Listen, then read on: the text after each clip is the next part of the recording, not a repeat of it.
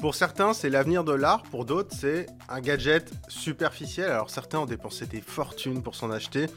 Le NFT, alors c'est un jeton non fongible. On va essayer de comprendre ce que c'est. Si vous comprenez en tout cas aucun de ces termes, c'est normal, c'est parfait. On va vous expliquer. Bienvenue dans Métadonnées, le podcast qui veut vous faire comprendre le numérique, ou en tout cas vous faire prendre conscience qu'il faut comprendre le numérique.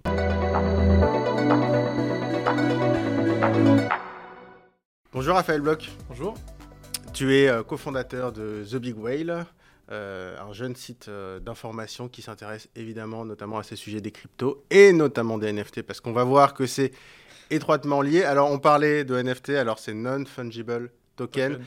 Jeton non fongible. Alors je pense que les gens qui nous écoutent ne comprennent aucun de ces mots concrètement. Alors, est-ce que tu peux nous expliquer à quoi ça correspond, cette histoire de NFT, de jetons non fongibles? Non, totalement. Euh, effectivement, je pense que c'est très utile de, préciser ce que c'est.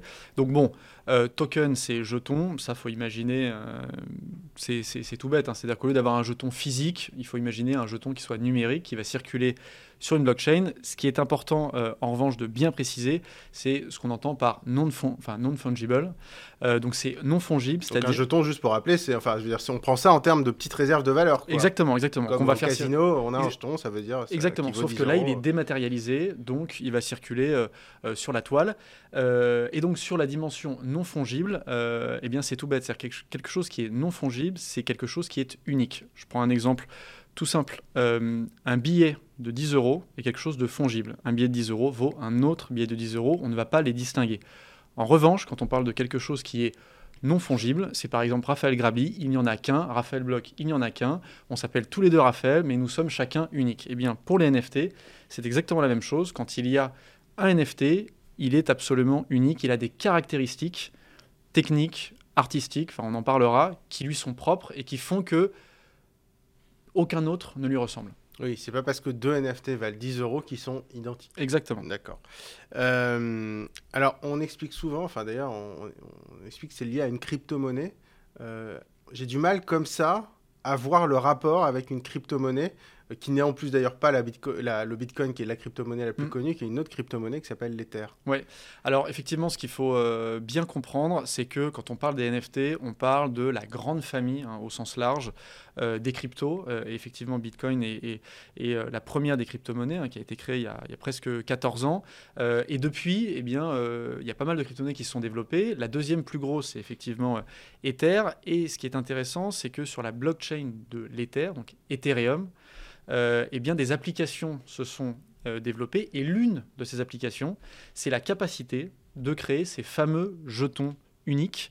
Euh, et pour répondre donc à ta question, pourquoi on a besoin de l'Ether pour les NFT Eh bien, c'est ce qui permet tout bêtement d'acheter ces fameux NFT. C'est un peu comme si je prends voilà, un site internet. Si je veux acheter une œuvre d'art, un objet numérique, eh bien, je vais utiliser des euros eh bien, dans l'univers des NFT. Alors après, il y a, euh, on peut utiliser d'autres crypto-monnaies, hein, mais la principale utilisée pour les NFT, c'est effectivement euh, l'Ether. Et pourquoi je ne peux pas acheter un NFT en euros? Ah non, si, si, non, mais on peut le faire. C'est-à-dire que mais il faut passer par l'Ether. Bah, C'est-à-dire qu'il y a des intermédiaires qui vont effectivement. Alors, moi, par exemple, je pourrais te vendre hein, euh, directement un NFT en euros, mais à un moment donné, on va devoir rentrer dans l'univers des cryptos.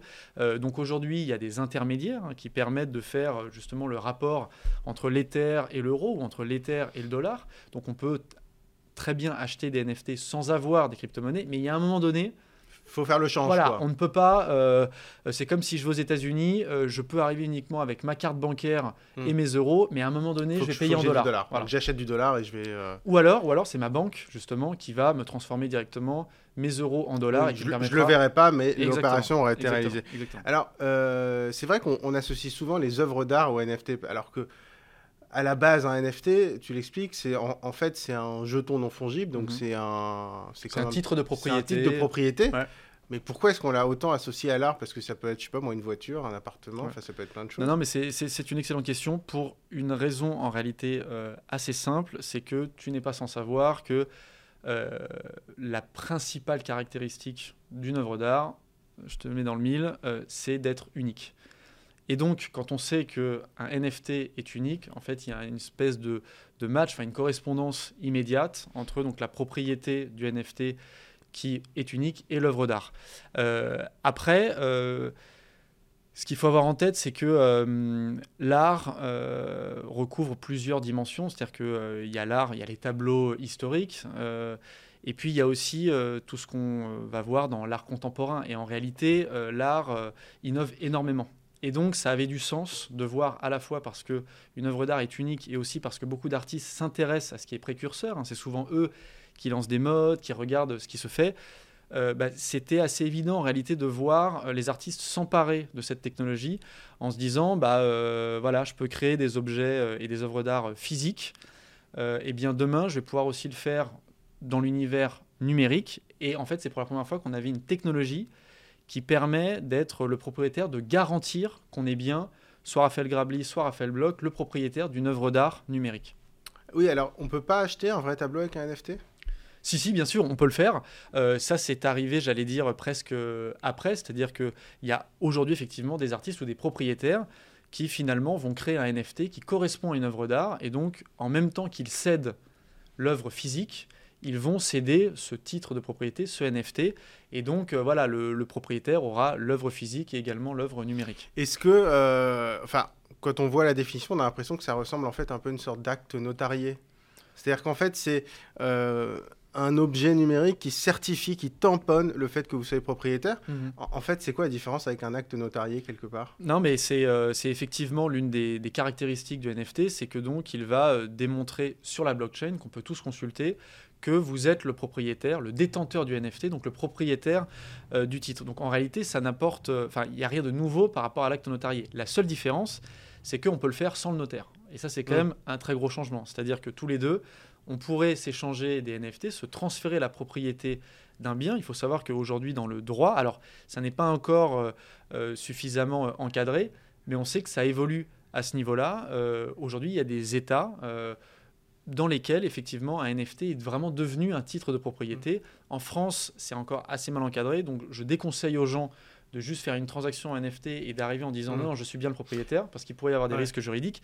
Mais effectivement, c'est la même chose, sauf que, eh bien, on peut le faire sans effectivement l'intervention du fameux tiers de confiance que la blockchain voilà, est censée euh, eh bien, en fait, faire disparaître, qui est effectivement, en l'occurrence, euh, le notaire. Tu me parles des États-Unis, ça veut dire qu'aux États-Unis, il y a des endroits où je peux acheter une maison sans passer chez le notaire et c'est le, titre de propriété c'est c'est exactement NFT. exactement parce que euh, à la place justement du en fait du livre de compte hein, en fait du registre des notaires il y a cette fameuse blockchain qui permet eh bien de se transférer directement cet acte de propriété. Donc au lieu d'avoir des documents qu'on signe, en fait, eh bien, on va se transférer le NFT avec une signature cryptographique, enfin électronique, qui va effectivement garantir euh, le transfert. En fait, c'est le notaire 2.0 quoi. 3.0 enfin, 3.0, oui, c'est vrai. 3.0, les notaires eux-mêmes maintenant, en général, c'est électronique, donc c'est encore Exactement, exactement. Mais c'est pour ça que les notaires aussi s'intéressent euh, à, ces, à ces technologies.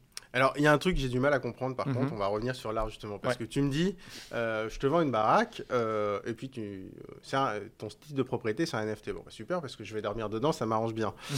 Euh, tu as un, tableau numérique qui est en fait un JPG, c'est une, une, image que mhm. tout le monde peut avoir. Excuse-moi, mais qui va être assez con pour acheter. Ça, on va censurer. quelque chose. Non, mais excuse-moi, qui va être assez con pour acheter une image qu'en fait tout le monde peut enregistrer sur son ordinateur? Je ne comprends pas l'intérêt. Non, non, mais je te rassure, je pense qu'aujourd'hui, 99% euh, euh, des gens qui nous écoutent euh, se posent la même question. Et encore, je pense que 99%, je suis plutôt optimiste. c'est effectivement une question hyper intéressante. parce que nous avons, et là je vais juste prendre un peu de recul, nous avons pris l'habitude avec Internet, qui est vraiment la grande révolution de ces 25 dernières années, de partager de manière euh, libre euh, plein d'informations. C'est-à-dire qu'aujourd'hui, Internet nous permet de communiquer dans des proportions illimitées. On arrive à échanger avec les gens au bout du monde, on peut échanger des vidéos, des fichiers. Voilà, ça, ça a été un bouleversement profond. Ce qui manquait à Internet depuis euh, sa création, c'était la capacité de donner aux éléments numériques les propriétés des objets physiques. Ce que je veux dire par là, c'est qu'il n'y a pas d'objet, il n'y a pas de propriété en ligne. Si je te transfère demain une photo sur Internet avec mon téléphone portable. La photo arrive effectivement dans ton téléphone, elle est toujours dans mon téléphone. en fait, c'est une photo. C'est le monde de la copie. C'est une photocopieuse géante. Exactement, c'est le monde de la copie. C'est-à-dire que, et puis il faut imaginer ce que ça représente en termes de, stockage, de mm. données. C'est-à-dire qu'on a des milliards d'informations qui circulent en, en permanence. Euh, mais ce ne sont que des copies. On n'a jamais réussi à avoir des objets uniques qu'on faisait circuler sur la toile. Ce qu'ont apporté les crypto-monnaies, et effectivement c'est tout l'intérêt des NFT, c'est qu'on arrive à créer des objets numériques qui ont une véritable existence et qui sont uniques. Et ça, c'est quelque chose euh, qu'il faut vraiment avoir en tête parce que c'est ce qui explique aussi le succès présent et surtout futur des NFT. C'est-à-dire que la photo que je vais te transférer, eh bien, j'en aurai la propriété. C'est-à-dire que je vais inscrire cette photo dans la blockchain et donc je ne vais pas simplement te transférer la photo, je vais aussi et peut-être que je ne le ferai pas, hein, mais si je te transfère le NFT, je te transfère la propriété de cette photo. Et ça, ça a une incidence considérable parce que ça donne de la rationalité, ça apporte de la rationalité et ça donne une existence à des objets numériques et donc ça leur donne la propriété d'objets en fait du monde physique. Et c'est ce qui explique le succès sur ces dernières années des NFT parce qu'en réalité, maintenant, on arrive à être propriétaire de quelque chose dans l'espace numérique. Mais est-ce qu'on ne retourne pas en arrière, en fait? C'est ce que c'est pas un peu la négation d'Internet quelque part? Parce que non. il y a quelques années, tu me disais, moi, dans mon salon, j'ai une super mhm. photo. Mhm. Je peux te la prêter, je peux te la vendre. Ouais, tout à fait. L'intérêt d'Internet, c'est que je peux te l'envoyer maintenant, mais, on peut en profiter tous les deux. Mais ça n'enlève pas du tout. Mais, justement, c'est tout l'intérêt des NFT, c'est que ça ne nous empêchera pas de continuer à faire des copies. Euh, demain, un artiste euh, euh, publie voilà, une œuvre, il en fait un NFT. Moi, ça ne m'empêchera pas, comme tu le dis très bien, d'avoir une copie dans mon salon. Mais ce qui est intéressant, c'est que euh, et j'en ai beaucoup discuté euh, euh, avec des amis, qui a chez lui une copie de la Joconde alors peut-être quelqu'un qui est passionné, qui adore Léonard de Vinci, qui se dit plus grand créateur de l'histoire de l'humanité, extraordinaire. Oui, mais personne qui a justement cette copie de la Joconde chez lui ne dira mais attendez, je suis propriétaire. En fait, ce qu'on aime mm. bien, c'est juste avoir la Joconde chez soi ou d'autres œuvres d'art. Ce qui est intéressant justement avec euh, les NFT, c'est que on, recrée un autre rapport à l'espace numérique. Aujourd'hui, c'est vraiment euh, de la copie, on envoie ça. Il n'y a aucun rationnel, c'est-à-dire qu'on ne se rend pas compte que on ne fait qu'échanger des fichiers. Voilà, juste des fichiers qu'on se transmet. Ce qui est intéressant, c'est que là, on va devenir propriétaire, et donc les gens vont afficher chez eux des œuvres d'art, mais parce qu'ils en ont la propriété. C'est ça qui est intéressant. On est content d'avoir un tableau unique. C'est comme les JPEG, très bien, les gens les afficheront. Mais avec ces NFT. Donc dans l'univers des NFT, les gens vont se dire bah non, en fait, je vais plutôt afficher ce dont je suis propriétaire. Alors, il y a une petite différence, je trouve, c'est que la mm. Joconde, si tu en fais une copie, mm-hmm. bah, l'artiste qui va en faire la copie, c'est pas Léonard de Vinci, donc le coup de pinceau sera, sera sûrement très bien regardé. On peut faire des copies magnifiques, hein. je veux dire, je pense que... Non, non, mais ce que je veux dire, c'est que là, quand je t'envoie mhm. une photo numérique, c'est la même photo.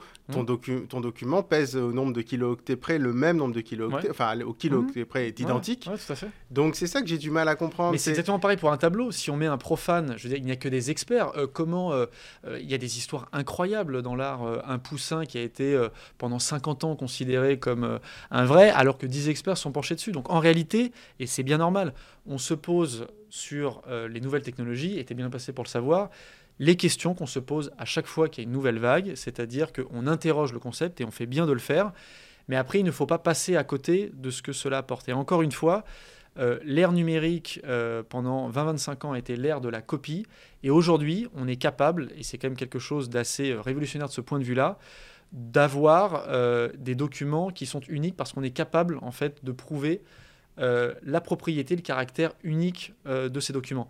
Après, ça va prendre du temps avant que ça devienne un standard, parce que euh, il y a aujourd'hui tellement de copies, de, enfin, on est au tout début euh, de, ce système. Mais encore une fois, ça va permettre de rationaliser les choses et peut-être d'avoir un Internet mieux organisé. Tu le sais très bien. Ce qui fait par exemple que les réseaux sociaux sont très compliqués à utiliser, c'est que on a bien l'équivalent de copies d'utilisateurs avec des bots qui en permanence viennent polluer les feeds. Voilà, c'est qu'Internet, on peut créer des milliards de choses en permanence. Donc, les NFT viennent un peu redonner aussi une forme de rationalité avec des objets qui sont uniques. On ne va pas créer un milliard de NFT parce que justement, ça a un coût. Et c'est aussi là que les NFT ont un intérêt, c'est qu'il faut dépenser un peu d'argent pour les créer. Et donc, on va éviter ce système totalement euh, fou et même justement consommateur d'énergie qui consiste à créer en permanence des choses sur Internet. Donc, en gros, quand je possède un NFT, hmm. j'ai, en termes de, du point de vue de l'usage, hmm. j'ai exactement la même chose sur une photo euh, en JPEG, je, je la regarde, j'ai la même photo dans la même définition que la tienne. Si tu, si me l'as vendu, Ouais. toi, tu gardes euh, le Tu fichier, peux avoir c'est une ton copie. plaisir. Voilà, tu peux avoir une copie. C'est la même chose, c'est le Mhm. même fichier, Mhm. mais psychologiquement, c'est à moi. Donc, Alors- et- non, en gros, est-ce que c'est pas une histoire d'ego? Non, non, non, non, mais alors On a justement. vu que les, non, non, mais alors, on a des footballeurs qui Ouais, mettent ouais, ouais, mais alors, NFT non, non, non, non, non, non, non, mais alors, non, non, mais alors justement, là, effectivement, c'est, euh, euh, comment dire, euh, là, on vient de décrire le- vraiment la base, mais ce qui est intéressant, c'est qu'après, les NFT ne sont pas justement qu'un titre de propriété, et les choses évoluent. Je te prends l'exemple, euh, justement, de- des œuvres d'art. Aujourd'hui, on arrive avec des NFT qui sont génératifs. Ce que je veux dire par là, c'est que jusqu'à présent, les NFT n'étaient que des titres de propriété. Aujourd'hui, ils deviennent l'œuvre en elle-même. Ah, ça c'est ok. Voilà, et c'est là où ça devient intéressant. Et ça va faire justement la transition vers ce que les NFT apportent. Parce que justement, euh, on a trop tendance euh, à dire, mais les NFT, ça n'est qu'un JPEG enregistré sur la blockchain. Non, non, ça, ça- ça- ça n'est pas que ça. C'est-à-dire que si on prend le temps de regarder ce que c'est, c'est titre de propriété, donc qui effectivement peut correspondre à une œuvre d'art qu'on va copier, mais c'est bien plus. Aujourd'hui, il y a des artistes, c'est le cas de Beeple et d'autres, qui travaillent sur des œuvres directement dans le NFT. C'est-à-dire que le seul moyen d'accéder euh, à cette œuvre, c'est effectivement de détenir le NFT. Alors après, on pourra toujours s'amuser à prendre une photo. euh, Mais en, tout cas, en, en gros, c'est chiffré quoi. Exactement. En fait, il faut. C'est une œuvre Exactement. Et on a un mot de passe qu'on paye. Voilà. Alors après, on peut aussi le rendre public parce que tout l'intérêt aussi de cette Ah bah, chose. si je suis propriétaire, j'en fais ce que je veux. Exactement, Ouais. mais parce que ce qui est intéressant aussi, euh, c'est que euh, une œuvre qui devient un peu euh, connue, en réalité, on a même presque intérêt à ce que des copies d'un NFT circulent parce que ça rend populaire cette œuvre et ça devient même intéressant pour l'artiste qui va être connu partout, mais il y aura toujours un seul NFT. Mm. Et la deuxième chose, c'est que là, on parle de l'art, mais les NFT ont des applications dans des domaines euh, très importants. Je vais en prendre juste deux. Euh, Il y a euh, tout ce qu'on appelle le retail, donc euh, la consommation. On voit de plus en plus des, des groupes, donc soit des marques, soit des distributeurs. Donc je pense à des marques, ça va être Gap ou Monoprix, qui vont s'intéresser au NFT pour une raison assez simple, c'est que le NFT va leur permettre de créer une sorte de carte client euh, super efficace, dans le sens où le NFT, c'est un jeton que les gens donc, vont avoir, qui va les identifier. Alors, je rassure les gens, ils ne partagent aucune donnée personnelle à ce niveau-là, ils détiennent le NFT. Mais ce qui est intéressant, c'est qu'ils vont pouvoir accéder à tout un tas d'avantages. Ça va être des réductions euh, automatiques, ça va être l'accès à euh, un concert, ça va être contrôler la traçabilité de tel ou tel produit. Enfin voilà, c'est tout, tout ce genre de choses. Alors, on est encore seulement au tout début de euh, ces technos, mais ça se développe de plus en plus. On sait que voilà, les grands groupes s'en servent. Il y a Starbucks aux États-Unis qui a lancé un programme avec euh, des NFT qui donne accès à tout un tas d'avantages. Après, on pourrait se dire, mais euh, quelle différence avec la carte Oui, avec la classique carte de fidélité classique. oui, c'est Exactement. Bah, l'avantage, tout simplement, c'est que la carte classique, euh, c'est un cauchemar en termes de gestion des données. On le voit tous les jours, il y a des leaks, des piratages, euh, donc de ces bases euh, de données. Ça coûte très cher aux entreprises qui doivent gérer des fichiers clients euh, avec des infrastructures euh, qui sont assez compliquées. C'est souvent euh, sur des Excel, des choses comme ça. Et puis surtout, ils passent par des intermédiaires, alors que là, avec le NFT, une marque lance son NFT, le client l'a dans son wallet. hein. Aujourd'hui, on a des wallets sur nos smartphones. Et ils vont pouvoir directement leur envoyer des informations, mais sans aller capter eux-mêmes des infos dans le wallet des clients. Ça, c'est très important. C'est-à-dire que c'est aussi une manière pour tous les clients de reprendre un peu le pouvoir. Quand vous avez une carte client, vous donnez toutes les informations. C'est-à-dire que alors le wallet. euh, Le wallet, c'est le portefeuille C'est numérique. le portefeuille C'est euh, numérique. aujourd'hui, il y a des Apple Pay, il y a plein de choses comme D'accord, ça, c'est ça. hein, on paye déjà. Demain, on aura aussi des portefeuilles numériques euh, en propre, hein, donc qui ne sont pas gérés par des géants comme, comme Apple. Et ce qui est intéressant, c'est que les NFT permettent aussi, mais c'est le cas de- des cryptos au sens large, en fait, de, de reprendre un peu la main sur nos données. C'est-à-dire que c'est nous qui détenons le NFT, et l'avantage, c'est que la donnée se situe de notre côté. C'est pas l'inverse, c'est-à-dire que moi, ma carte de fidélité, par exemple, de la Fnac ou tout autre, c'est la Fnac qui a toutes les données sur moi. Ah ouais. Date de naissance, euh, Et pourquoi c'est différent avec le NFT parce que les données sont logées dans mon portefeuille. Et donc ils n'ont pas accès. Donc ils n'y ont Donc, pas accès. En gros, ils ont quoi? Ils ont juste un numéro d'identifiant. ils ont un numéro d'identifiant. ce numéro a accès à tel privilège, mais on ne sait pas qui c'est. Exactement. Et on n'a pas son numéro. Exactement, c'est tout l'intérêt. Voilà, c'est tout l'intérêt. Donc après, C'est un pare-feu, quoi. exactement. Et après, ce qui va être intéressant, c'est que si jamais les marques veulent accéder à ces données en particulier, eh bien, euh, c'est le consommateur, c'est-à-dire toi ou moi, qui va dire, ok, pourquoi pas, Mm. mais vous me payez pour ça. Alors après, on peut discuter Vous me faites une petite euh, ristourne en plus. Exactement, voilà. Donc après, on peut discuter de la pertinence de ce, de ce système, hein, parce que c'est la commercialisation des données. Enfin, je veux dire, ça, ça pose des, des, questions. Moi, là-dessus, je n'ai pas de position personnelle. Je ne suis pas forcément à l'aise avec le fait de vendre mes données personnelles. Ce qui est sûr, c'est qu'aujourd'hui, on les utilise gratuitement. Donc voilà, il y a un débat à avoir là-dessus. Et puis, il y a d'autres domaines, comme celui des médias. Nous, par exemple, chez, chez The Big euh, on s'est lancé il y a maintenant un peu plus de six mois.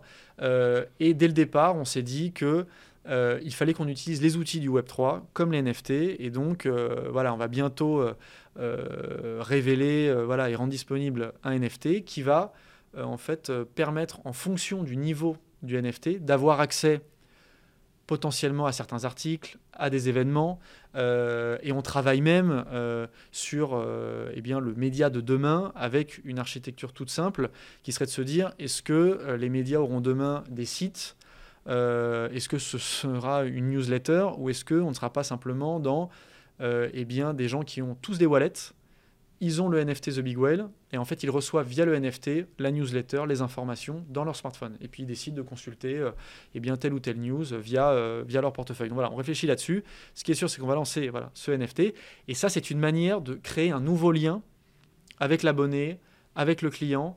Euh, je parle là, euh, dans ce cas-là, des, des, marques, mais nous, voilà, avec le lecteur, c'est une autre relation mmh. qu'on a envie de, de créer, euh, qui permet de pousser des services, euh, voilà. Ouais, mais je trouve qu'à la limite, cet usage, enfin, je suis un peu plus convaincu par cet usage ouais. parce que là, des NFT qui sont associés. Alors, euh, on a vu des, des, jeux concours avec des NFT, mais ça mmh. peut être par exemple des NFT associés à un, un billet de concert euh, et avec un accès euh, particulier à tel ou tel. Mais finalement, c'est un, un, ticket en fait. Ça, ouais. ça, revient à être. Enfin, ou oui, un jeton. Mais c'est un ticket infalsifiable. Enfin, enfin, voilà, ça, c'est un ticket voilà. hyper sécurisé Exactement. et qui coûte moins cher à sécuriser. Et, et, et donc, finalement, est-ce que l'avenir des NFT, on a beaucoup parlé justement moi, c'est vrai que ça m'étonnait un peu. On parlait que de l'art parce que c'est mmh. là-dessus qu que les médias en ont le plus parlé. Exactement. Mais c'est vrai que l'avenir, vu qu'on reprend l'exemple de l'acte notarié ou, mmh. ou d'un processus pour rendre quelque chose infalsifiable, mmh. euh, c'est vrai qu'on peut penser bon, aux cartes de fidélité, mais demain euh, à l'achat d'une voiture, Exactement. Euh, voire à l'achat d'un appartement. C'est mais... ça le, le, le, vrai but. C'est-à-dire qu'à partir du moment où on est capable de donner, comment dire, un caractère unique à justement euh, des, des, objets. Les, les, les NFT, euh, on parle de jetons, mais ce sont des. Je sais que c'est pas forcément évident à comprendre, mais des espèces d'objets numériques, c'est-à-dire qu'on ne peut pas les toucher, mmh. mais ils ont voilà une existence. C'est comme si on avait euh, voilà un petit objet dans son portefeuille. C'est un NFT, voilà, on ne peut pas le toucher, mais il existe numériquement. Et après, effectivement, on peut le déployer sur tout un tas de domaines. On a parlé de l'art, de tout ce qui est retail ou des médias, mais également dans la finance. Demain, on peut imaginer que les actions des entreprises ne seront plus en fait euh, des fichiers gérés par euh, des bourses, hein, des entités centralisées, mais des NFT qu'on a émis. Et donc on va avoir 100 NFT de l'entreprise euh, totale sous forme d'action, 100 euh, NFT. Et comme on met n'importe quoi dans ce contrat, enfin on met exactement, ce qu'on veut, bah, en fait on peut mettre des dividendes comme pour Exactement, on peut mettre une information, dette, on peut mettre... ce peut, ce exactement, exactement, on peut mettre ce qu'on veut dedans. Et l'avantage là-dessus pour le coup, on, on économisera de, de, de l'argent puisque aujourd'hui si on veut acheter une action, il faut passer par un courtier en action donc on s'inscrit, alors il y a plein d'applications, euh... donc en général on paye des frais par action. Exactement. Et ça, ça permettrait en fait d'être en direct bah voilà. Euh, alors, avec l'entreprise. Le, alors exactement. Alors après, euh, là-dessus, et c'est aussi vraiment notre rôle en tant que, que journaliste, euh, c'est d'alerter sur euh, aussi les dangers. C'est-à-dire qu'il euh, y a des choses hyper intéressantes dans cet univers, mais ce dont il faut aussi avoir conscience, c'est que qu'il y ait moins d'intermédiaires, c'est bien parce que euh, ça va peut-être coûter moins cher. Et il y a aujourd'hui, dans tout un tas de domaines, des entreprises, des structures qui ne sont euh, là en fait que pour opérer des services entre deux entités, donc le consommateur et d'autres entreprises, et ils prennent une commission. Donc là, on peut se dire, est-ce que c'est vraiment utile? En revanche, ce qu'il faut avoir en tête, c'est que quand on bascule dans cet univers, bah, l'avantage de l'intermédiaire. Euh... Et qui certifie que c'est bien le. C'est-à-dire que quand on achète alors, une action. Euh... Alors, non, en fait, c'est pas, c'est pas sur la certification, mais c'est plus si tu perds ton NFT. Ah oui. Voilà, bah, le NFT, euh, il est perdu. Euh, enfin, excuse-moi, comment on perd un NFT bah, Comment on perd un NFT C'est on perd les clés en fait, d'accès, par exemple, à son on portefeuille. Perd son mot de passe, quoi, en fait. Voilà, on perd son mot de ah, passe. Oui. La seule différence, c'est que bah, si par exemple, je perds le mot de passe, je sais pas moi, d'accès à n'importe quel site en ligne, bon, bah, je peux euh, m'adresser au service client en disant eh, j'ai un petit problème, j'ai oublié mon mot de passe, on l'a tous fait, oui. euh, renvoyez-moi ce truc-là et j'ai accès de nouveau euh, à mon compte. Dans l'univers crypto, alors il y a plein d'entreprises qui permettent aussi, hein, je rassure les gens, euh, d'aller dans l'univers crypto avec des intermédiaires, donc euh, de ne pas y aller seul Et vous allez, si vous perdez donc, vos mots de passe et donc, ce qu'on appelle les clés hein, dans l'univers crypto, les codes d'accès, on peut vous aider. Mais il y a aussi des univers, comme celui des NFT. Si vous perdez la clé d'accès à votre portefeuille numérique, bon, bah, le NFT, il est perdu. Et ça, c'est effectivement euh, quelque chose qui peut être plus problématique. Donc quand on parlait des œuvres d'art, euh, si je perds euh, le NFT qui certifie que je suis bien le propriétaire, Bon bah, il n'y aura plus jamais de propriétaire, mais en tout cas, ce, ça va être compliqué. Sera pas moi, quoi. Exactement, exactement. plus le prouver. Exactement. Donc c'est ça qui est, euh, c'est ça qui est compliqué à gérer et qu'il faut quand même avoir en tête. Et c'est quelque chose que nous on répète euh, régulièrement. Donc il faut faire très attention si on veut s'intéresser à ça. Il faut vraiment Alors, vachement bah, disons qu'il faut, il faut, il faut juste savoir que si vous ne voulez pas justement payer ce fameux intermédiaire, donc euh, avoir moins de frais, bah, ça implique aussi entre guillemets de se responsabiliser. C'est exactement par exemple le cas avec les banques. Aujourd'hui, euh, payer euh, pour les banques, ça n'est pas simplement payer parce qu'on a une carte bancaire, chose comme ça, c'est aussi parce qu'ils gardent une partie de l'argent. Et si euh, bah voilà, on perd cette carte bancaire, on les appelle, ils nous renvoient une carte. Demain, si vous perdez l'accès à vos cryptos et par exemple à vos NFT, bon bah c'est compliqué, sauf si vous payez un tiers. Mais donc dans ces cas-là, on se dit, ok, mais c'est quoi l'intérêt d'aller dans l'univers crypto si c'est pour repayer des tiers? Oui, c'est plus pour s'y familiariser éventuellement. Exactement. exactement. Euh, bah, Raphaël Bloch, merci beaucoup d'avoir euh, été avec nous merci dans Métadonnées. J'espère qu'on comprendra mieux et que ceux qui nous écoutent comprennent un peu mieux de quoi on parle quand on parle des, des NFT. Merci encore. Merci.